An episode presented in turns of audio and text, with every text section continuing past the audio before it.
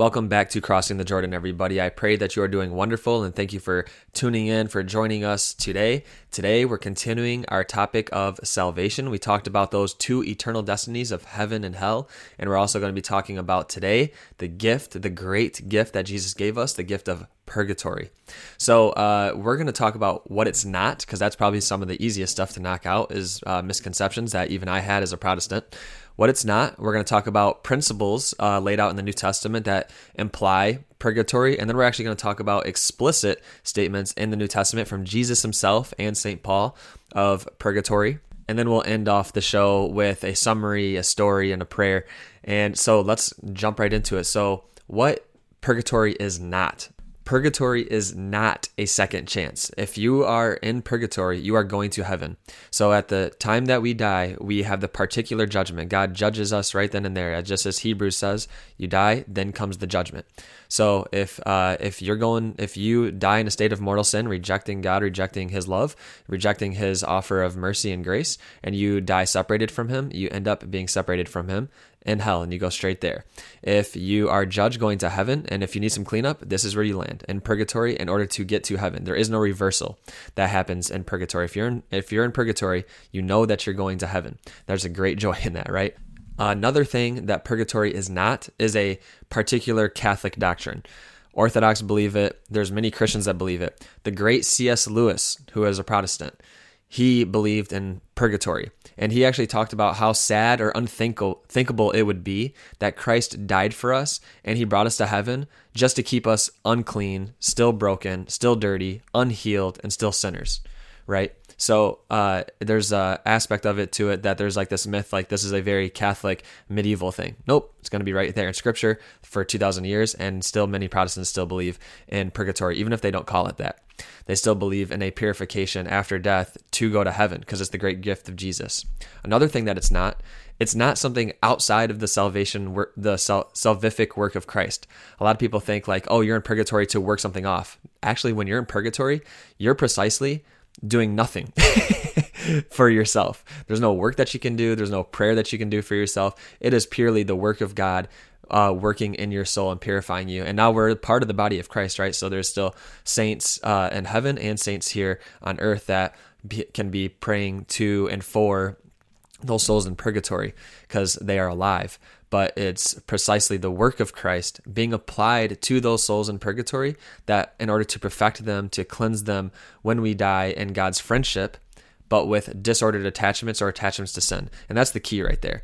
So if you're in purgatory, you know you're going to heaven because you died in God's friendship. You did not die in mortal sin. You died in the state of grace with God. But you still might have some uh, parts of your heart that are, that are uh, you have disordered attachments to something created goods and they are goods because God gave it to us but there we might have a disordered attachment to something or we might have an attachment to sin or a lie that we believe um, and God purifies us of that right so in summary here's what those states of the afterlife are Hell, that we talked about, hell is suffering with no love or hope.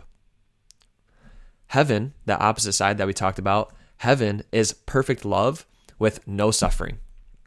In this purgatory, this state of the soul before you get to heaven, it's suffering with love and hope. And I hope that sounds familiar. And we're going to talk about suffering in a later podcast here on this life and uh, perseverance and continuing uh, in that state of grace and walking with Jesus and growing uh, in his presence uh, even here in this life, this is really what this life sounds more like, right? Purgatory is it's suffering. We suffer here, but with love and with great hope. So uh, it's a joyful place, it's a hopeful place, but it's also a place of suffering and purification that happens to our souls. So that's what purgatory is not, and hopefully that uh, illumines kind of what purgatory is. So let's kind of dive into the New Testament principles or where it's uh, implied um, yeah, implied implicitly, kind of redundant right there. But so Revelation 21 17, it says, Nothing uncle- unclean shall enter into heaven. So if you're in heaven, you are not unclean anymore. Jesus says in Matthew 5 48, Be perfect as your heavenly Father is perfect. Now, both of those things, being unclean and being perfect, is not by any means will ever be some work of humanity. That's an impossible uh, task. it's an impossible thing, right? Um, as I mentioned in our uh, topic of hell, you know that uh, parable when Jesus talks about how it's harder for a rich man uh, to enter the kingdom of heaven than it is for the camel to go to, through the eye of a needle. In my mind, is for you know even for a few years, and I think a lot of people think like this. Well, how how can I get that camel through the eye of the needle? No, the point is that it's impossible, right? We need the grace of God. We are sinners in God in need of God's grace, His mercy, and His presence. Jesus says in John 15, 5, apart from Jesus, we can do nothing. And just before that verse in uh, chapter 15 of God, the Gospel of John, in verses 2 through 4, he talks about how he is the vine, we are the branches, and anything that doesn't bear fruit, uh, God uh, prunes us, right? So he prunes us in order to bear more fruit, to be more like him, right? So those places where we don't love like Jesus, abiding in Jesus, he purifies us, he cleanses us, he takes away all the bad stuff that hinders us from being totally free, perfectly joyful, perfectly happy, and being fully human, fully alive, fully uh, alive in the in the spirit, right? So, and we actually see in um, Hebrews 12, 20 through, 22 through 24, the author talks about the Mass, the Catholic Mass, talking about the blood of Jesus in the new covenant and how we are surrounded by angels and saints at, the, at this new Mount Zion, this holy sacrifice that we enter into. Um, and he talks about, the author says, it's the, we are also surrounded not just by angels, but also the spirits of just men made perfect made perfect by the by the mercy and the grace of God. So even here and now, those uh, saints who have gone before us, who have been perfectly purified by the grace of Jesus, are made perfect in heaven, right? So nobody in heaven is lacking. And as we said before, in, in summary, is that nothing unclean shall enter into heaven. And we are fallen, broken, sinful human beings that need God's grace, mercy, and presence in order to be fully alive in Him. And uh, St. Paul, he talks about, right in Romans 6, he's talking about the baptism being die, dying and rising with Christ. And um, being uh, walking in the spirit he starts talking about that in romans 8 and right between that in romans chapter 7 he talks about the interior conflict between good and evil and our flesh. And our flesh not meaning uh, flesh is bad because the incarnation obviously that would be a heresy. He's talking about fallen humanity our our sinful desires our disordered attachments our disordered desires and will right uh, apart from god's grace. So he even says this wretched man that i am who will deliver me from this body of death Thanks be to God through Jesus Christ our Lord. So then I of myself serve the law of God with my mind, and he tells us to be renewed by the transform trans, transformation of our mind. And but with my flesh I serve the law of sin. So in our flesh, our human flesh, apart from God's grace, we serve the law of sin. So we need God's grace. And St. Paul again in Galatians uh, 5, 16 through 26, he he correlates what is of the flesh and of the spirit. So they're in conflict with each other. As he says at the beginning of that section in Galatians 5 16 through 25, he says, Walk by the spirit and do not gratify the desires of the flesh. And then he goes on to talk about how the flesh and the spirit are in conflict with each other, and the works of the flesh are plain. And he goes on to list them. Then he talks about the fruits of the spirit love, joy, peace, patience, and so on. And then at the end, he talks about how those who belong to Christ Jesus have crucified the flesh with its passions and desires. And if we live by the spirit, let us also walk by the spirit. So he talks about walking by the spirit of God. So our humanity, our human brokenness, needing the presence of Jesus, needing the Holy Spirit, and to live a life according to what God has planned for us. And then uh, to end the chapter, end the Galatians letter in Galatians 6, he talks about in verses 8 through 9, he says this For he who sows to his own, his own flesh will from the flesh reap corruption, but he who sows to the Spirit will from the Spirit reap eternal life. So he's talking about heaven and hell right there, right? And let us not grow weary in well doing, for in due season we shall reap if we do not lose heart. And the concept of sowing and reaping, I looked it up because I'm not an agricultural man. uh, but sowing and reaping, sowing is like planting, and reaping is like taking back what uh, has been. Um, growing, right? So it's plants, it's flowers, whatever it might be. You planted it and now it's growing, and God gives that growth, and then you, you receive it back, right? So sowing and reaping. So he St. Paul is warning us to not be following the desires of the flesh and our sinful humanity and he's telling us to walk by the spirit and that takes a lot of perseverance. And I was actually just thinking about this uh, recently. When I first had my conversion, I mean, my big thing uh, in my life was like mortal sin. I was acting out on mortal sin and I could not get over it. And Jesus freed me of that. And there was a period of time where I'm like, oh my gosh, I'm walking in grace. And then now, even four years into it, uh, and this will be a lifetime, is constantly I have to battle my thoughts. and uh, all over the New Testament, particularly in St. Paul, being transformed by the renewal of our mind. And uh, we take all thoughts captive to Christ and all, the way that we think. And Jesus directs our thoughts in the Gospels like it is a battle over the heart and the mind, and the mind correlates with the heart. And um, Jesus uh, is trying to cleanse us of lies, of evil thoughts, of way that we judge people, think about people, um, seeing from a worldly perspective, and that is a constant battle. So even though I might be not doing this major sinning anymore, this is a persevering in the presence of Jesus Christ to be pruned as a branch on the vine, right? So uh, this is what is happening here in this life, and this is what happens here in purgatory: is that He cleanses us of all unrighteousness. So again, that's essentially what purgatory is. If we die in God's friendship, we die in His grace, but we still need to be purified in those imperfections. God purifies us and perfects us by his grace and his mercy. So, dying in God's friendship, but we still might have disordered desires, disordered attachments to that law of the flesh that St. Paul talks about, or we have an attachment to, to or we're guilty of venial sin. So, venial sin is talked about in uh, 1 John 5 16, where he talks about uh, those sins that are mortal, so deadly sins that cut us off from the grace of God completely, no more presence of God in our souls because we rejected Him, um, or venial sin, the smaller ones that you know are battling with our thoughts or thinking things, you know, it, it's not grave or or uh, mortal, um, uh, in that nature, right? So uh, as far as the nature of the sin. So if we die in the state, but in God's friendship, this is how He does it: is He perfectly purifies us, He cleanses us of our sin and our impurities. So, and then lastly, First John three two, He says that we will be like Jesus because we will see Him as He is. Well, who is God? He is, and from a philosophical uh, framework, you can know that God is perfect goodness himself, justice itself, truth itself, life reality itself, wisdom itself, beauty itself.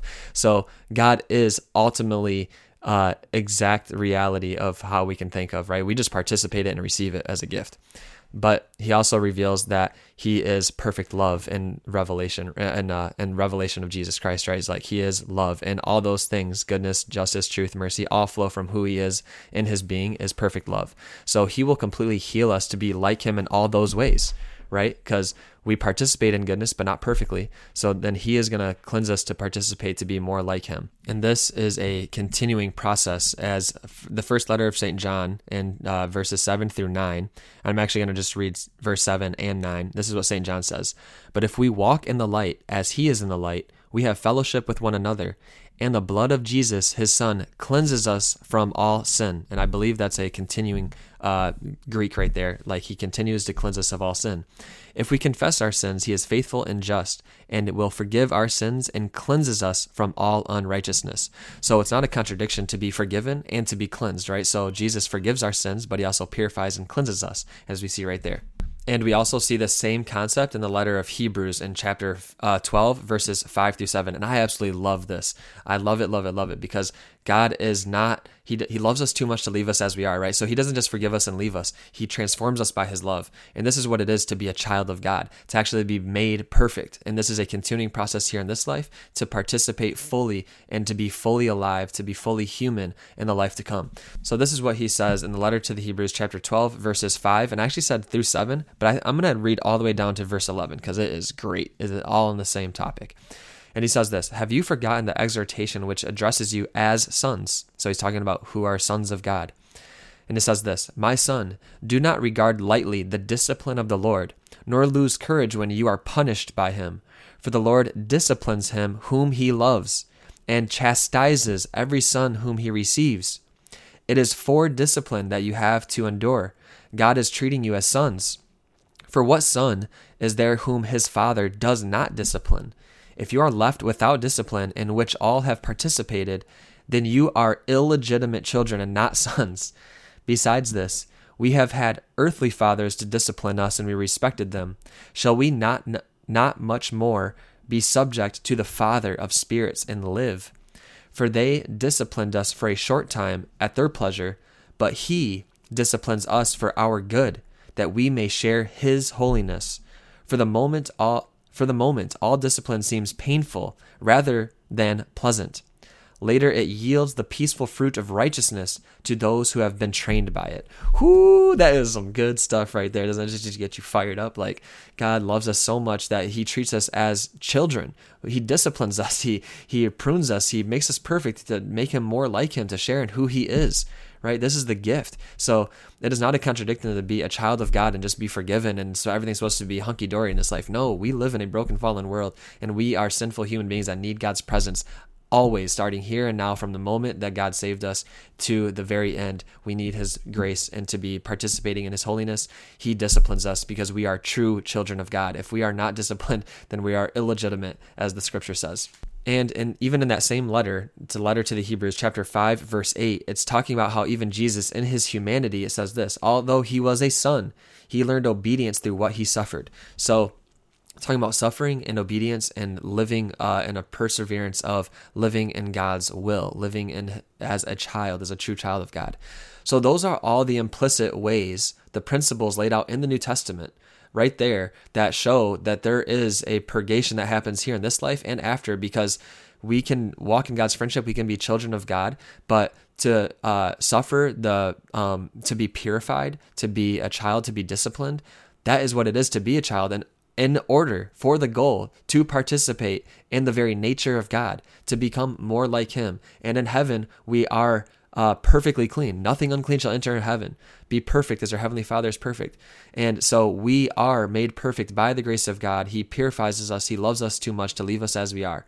So is, these are the implicit ways, the implicit uh, principles laid out in the New Testament that are very clear that after death and, and in this life and after death, the continuation, if we're, we die in God's friendship, we are not perfect. God per- perfects us by His grace and mercy.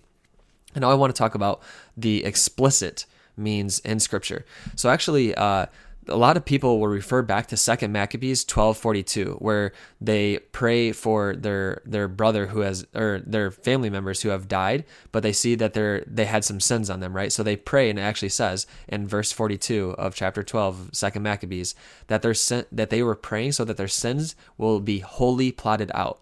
So they believed after death that, and again, this was like at the realm of the dead but their deeds followed them. So they were righteous, but they still had some sin. So then they must be, uh, they, those sins, those deeds must be purified or, um, you know, taken care of in some manner. So they prayed for them, right? So they prayed so that their sins may be wholly blotted out after death, right? So the reason I don't like going to this is one, uh, Protestants don't um, accept Second Maccabees as scripture, even though we know that it is from uh, the New Testament and the apostolic tradition. Uh, but it, so it's kind of defeating point there for one. But also, even if it's not, treat it as a historical book, and it shows that Jewish people believed that you can pray for the peop- for people after they died because their deeds followed them where they went. And so, and actually, the and the revelation of Jesus Christ actually proves that they were right. right? That there is an afterlife and that wherever we do, it does follow us in the afterlife. So, but, uh, so the two places that I actually love to go to that are very explicit are by the lips of Jesus himself and St. Paul himself in two places. Uh, Jesus talks about this in Luke 12, 41 through 48 in the faithful and unfaithful servant. And St. Paul refers to it in 1 uh, Corinthians 3. So let's start with Luke chapter 12. And this is the faithful and unfaithful servant that starts in verse 41 through 48. But I'm going to start in verse 42 when the this is what Jesus says. And the Lord said, "Who then is the faithful and wise steward whom his master will set over his household to give them their portion of food at the proper time? Blessed is that servant whom his master when he comes will find so doing. Truly I tell you, he will set him over all his possessions." But if that servant, and so right there we see that it's heaven, right? So he says, "Blessed is that servant whom his master finds uh, doing those things when he comes. Truly I tell you, he will set him over all his possessions." Then in verse 45 he says this, "But if that servant says to himself, My master is delayed in coming, and begins to beat the men servants and the maid servants, and to eat and drink and get drunk, the master of that servant will come on a day when he does not expect him, at an hour he does not know, and he will punish him and will put him with the unfaithful. So here he talks about somebody who knows that he is a steward of, of gifts and he's supposed to be treating certain people and things certain ways, and yet he abuses his power, right? He knows what's right and he still does what's wrong. And guess where it ends it up? With the unfaithful. That's hell. Verse 47, Jesus continues, And that servant who knew his master's will, but did not make ready or act according to his will, shall receive a severe beating. So verse 47 is purgatory for those who uh, they know God's will and they still didn't do it, but they still died in God's friendship, right? So they they were uh, they did not make ready or act according to His will. They shall receive a severe beating. And then verse 48, but he who did not know and did what deserved a beating shall receive a light beating. Everyone to whom much is given, of him will much be required, and of him to whom men commit much, they will demand the more. So, verse 47 was the servant who knew his master's will, but still didn't do it uh, like he was supposed to, shall receive a severe beating. Verse 48 is the servant who did not know it, right? So this is kind of like the invincible ignorance principle of people who just don't know, but they're still trying to do the right thing, and sometimes they fall or whatever, but they just they don't they don't know, uh, and they're acting towards their conscience. Well, they'll receive a light beating, and that's speci- specifically what purgatory is, is uh, purification of and of what Jesus gives us here. So this is from Jesus Himself, and then in uh, Saint Paul, 1 Corinthians three, and we're going to read verses eleven through fifteen.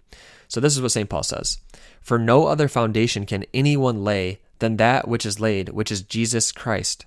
Now, if anyone builds on the foundation with gold, silver, precious stones, wood, hay, straw, each man's work will become manifest, for the day will disclose it, the day referring to the judgment of the Lord. Because it will be revealed with fire, and the fire will test what sort of work each one has done. If the work which any man has built on the foundation survives, he will receive a reward. If any man's work is burned up, he will suffer loss, though he himself will be saved, but only as through fire. So here St. Paul is clearly talking about uh, after death when we are judged uh, a person's works, what they do, will be tested by fire, by the fire of God's love. And those that remain, that were built on the foundation of Jesus Christ, will receive a reward. And if anyone whose work was by those things that are, uh, you know, not enduring, then he even gives examples of like gold, silver, precious stones, wood, and hay and straw. Those are examples of like things that are just gonna they're fleeting, right? They come and go, they're temporary. Any of those things that those works that we did that were not according to the Spirit, not according to Jesus Christ, they will be burned up. And this is what he says: He will suffer loss though he himself will be saved, but only as through fire. So here we see the person suffering loss so they are suffering. So clearly, it's not uh, perfectly uh, being in heaven yet, right? But it says that though he himself will be saved, right? So we know that they're not in hell. So the person who's saved, the, those suffering loss, but only as through fire, the fire of God's love, uh, being burned up. This is what purgatory is. That's exactly what purgatory is. You don't have to call it purgatory if you don't think that, if you don't want to call it that. But that's exactly what the whole purgatory is: is a purgation, a purification of God's love purifying us, right? So being saved and suffering loss only as through fire. So those are the two uh, main parts of Scripture that I love to point out that are very explicit from Jesus and Saint Paul himself. Okay, so so this is a uh, again like how we kind of talked about heaven and hell. This is also kind of we the the term purgatory started getting used in the sixth or seventh century, I believe, and it started being more and more used as like it's a place, right? Purgatory, like it sounds like it's a place, but really there is no church teaching that it's a place or a state. For us, it seems like it's a state of the soul being purified on their uh, way to heaven. And again, as we addressed before on what purgatory is not, it is not outside the works of Christ, right? So a lot of actually theologians uh, speculate because we don't know what exactly what purgatory is like. But a lot of theologians and myself uh, believe that it's actually a state of the soul that is encountering Jesus, encountering God's purifying love, His consuming fire. Exa- that's exactly what purgatory is. We're encountering God's love, and His love is so purifying that it burns away everything that is not of Him right? It perfectly purifies us, makes us just like him. And in Hebrews 12 29, it says, Our God is a consuming fire. Don't you love that? Like, so when we die, we're going to encounter the all holy, everlasting, all uh, perfect God who is love itself, and his consuming fire, his perfect love, is going to cleanse us. And again, as we said before, uh, purgatory is a lot like what we're doing here, right? So like First Peter 4, 12 through 14, St. Peter says, Beloved, do not be surprised at the fiery ordeal which comes upon you to prove you, as though something strange were happening to you. But rejoice insofar as you share Christ's sufferings, that you may also rejoice and be glad when his glory is revealed. If you are reproached for the name of Christ, you are blessed because the spirit of glory and the God of rest upon you. So scripture is very clear in the New Testament about uh, here in this life and in purgatory, we are going to be encountering the purifying love of God. And that is it will be suffering right? So like this fire that we talk about like god is a consuming fire it is not a material fire. It's an immaterial fire that of a perfect love. His love is is so illuminating it feels like it's fire right? So his love can be best explained that way. So we see very very clearly that here in this life and in purgatory his love is is a consuming fire that purifies us that makes us holy that participates in the very nature of who he is by the life passion death and resurrection of Jesus. So what is purgatory? It's our souls encountering Jesus and encountering the purifying and fiery love of the of the blessed Trinity, Father, Son, Holy Spirit, that is perfect love itself that burns off and completes his sanctifying work in us. It's not outside of the cross, it's because of the cross being very uh, applied to our very lives to make us a like that we will be like him as he is, that we will be love that we will be participating in perfect love. So that's what purgatory is. And again, uh, as we said before, hell is suffering with no love or hope. Heaven is love with no suffering. And purgatory is suffering with love and hope. And it's great joy. It's a lot of suffering and it's a lot of pain, but it is with great love and hope and joy. So sometimes, uh, and even on that point, sometimes we say in this life that, oh, we're experiencing hell. Well, well, it might be slightly true when we are consumed in sin. That's what hell is, right? If we're consumed in sin, we are might be participating in the very nature of evil uh, and hell. But um, I would really say, to, though, too, like suffering in this life, specifically as a Christian, it's more like purgatory because the difference between hell and purgatory is hope and love right? So here in this life as a Christian, we might be suffering, um, participating in the very uh, crucifixion of Jesus, but that the main hope is we have purifying love and hope and the presence of God that makes us holy to be like Him as He is. Um, and on that point, we need to pray for each other, right? So we need to pray for our brothers and sisters in purgatory. We are one body, as St. Paul says in 1 Corinthians 12, and we need each other. We the hand cannot say to the foot, I have no need of you, right? So we are all one body in Jesus Christ. If anybody is in Jesus, who is our head and if we are the body the church the bride of christ and we and we are not disconnected from death saints in heaven, saints here on earth, and saints in purgatory, we all need to pray for each other. So we need to pray and intercede for each other in process of sanctification, especially those in purgatory, because those in purgatory ha- can do no more work for themselves. They can no more uh, choose. They are in a very passive state of uh, encountering God's love. And so every decision that could have been made uh, is made before their death, right? So there's no more things that they can do. And that's why we need to pray for them. And by the way, uh, there's no teaching on how long people are in purgatory for. It could be a split second, but even that split second, want to pray for them, right? Uh, or it could be a long time. Um, and I want to tell a story about a uh, religious sister in purgatory, and I hope this actually kind of also uh, reforms our thinking to be transformed by the renewal of our mind about purgatory. And even like when we see like if there's paranormal activity. It could be evil, but sometimes souls in purgatory want to tell us, like, hey, I need help. I need prayers. Right? So there's a story of a religious sister who died in this chancery part of the church. And this was, I believe, if I get this, if I remember the story correctly, is like at the end of the 1800s or the beginning of the 1900s. And for there would be paranormal activity that would happen sometimes. Well, what happens is they're going to start doing uh, renovations to that part of the church. So they're going to tear down this part of the church and then rebuild it. And so um, before they started doing that, uh, where they're about to go through with this process, each night there would be more and more of this activity that would happen. There would like this room that would have towels thrown around or whatever.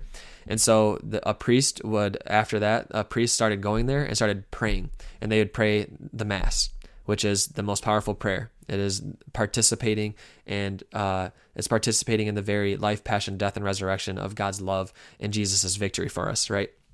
So, um, so they're celebrating mass, and each time that they're celebrating mass, they get to the part of the Our Father as we forgive those who trespass against us, and the, all the candles in in the room would go out. So they started praying for this religious sister to be purified of her any unforgiveness that she was that she had on her heart, that she would actually be purified of that unforgiveness to be perfectly um, forgiving. Um, and so they started praying praying that, and uh, after I forget how many days it was, or if it was a weeks, I don't know. But uh, at the end, there, hey, the when they got to that part of the Our Father, the candle stayed on, and then when they said, "Let us show each other the sign of peace," and when they did that, all the candles went out. And uh, so this was a religious sister who needed prayers, who needed purification, who needed God's love to be perfect, perfected in her soul in order to enter into fully into her master's joy, uh, in order to come in. So what what was she doing there? Somebody asked me before. What was she doing there? Well, exactly what she said. Uh, exactly what we've been saying. She died in God's friendship, but she still needed to be purified perfected in his love, in his consuming fire. And so I really pray that this uh, episode was extremely helpful and we see the very gift that purgatory is because it is precisely the work of Christ being perfectly applied to us. He doesn't, he loves us way too much to leave us as we are. He doesn't want us unhealed, uh, still broken, still sinners when we enter into heaven. He wants us to be fully human, fully alive. When we look at the Blessed Virgin Mary, some people are like, uh, "You Catholics act like she's like more than human." Nope, she's actually the most human, because God made us to participate in His love perfectly, and that's what He calls us to: is to participate in His love perfectly. And just as C.S. Lewis said, like this is the very gift of purgatory, so that the very work of Jesus that He came to do would actually be perfected in us, that we would be fully healed. And that's what the whole gospel is about: being healed we'd be fully healed, fully sanctified, fully purified to be perfectly participating in the very nature of God, which is love. So, because of that, let's pray for our brothers and sisters in purgatory right now and for all of our family and friends. Father, we thank you and we praise you for the gift of purgatory. We thank you for your consuming fire of love. We thank you, Lord, for that we're participating in here and now, that uh, we ask, Lord, uh, to be true, legitimate sons and daughters of you, that you would discipline us, uh, that you would um, that you would purify our souls here and now. And we especially pray for all the our uh, brothers and sisters, your sons and daughters who are in purgatory, who are being perfected right now by your love. We we pray for their souls that they uh, would be um, purified right now that that consuming fire of who you are would be truly um, perfecting them so that when we come to mass we too can say that we are surrounded by angels and saints and all of the souls of the just men and women made perfect in your love Amen.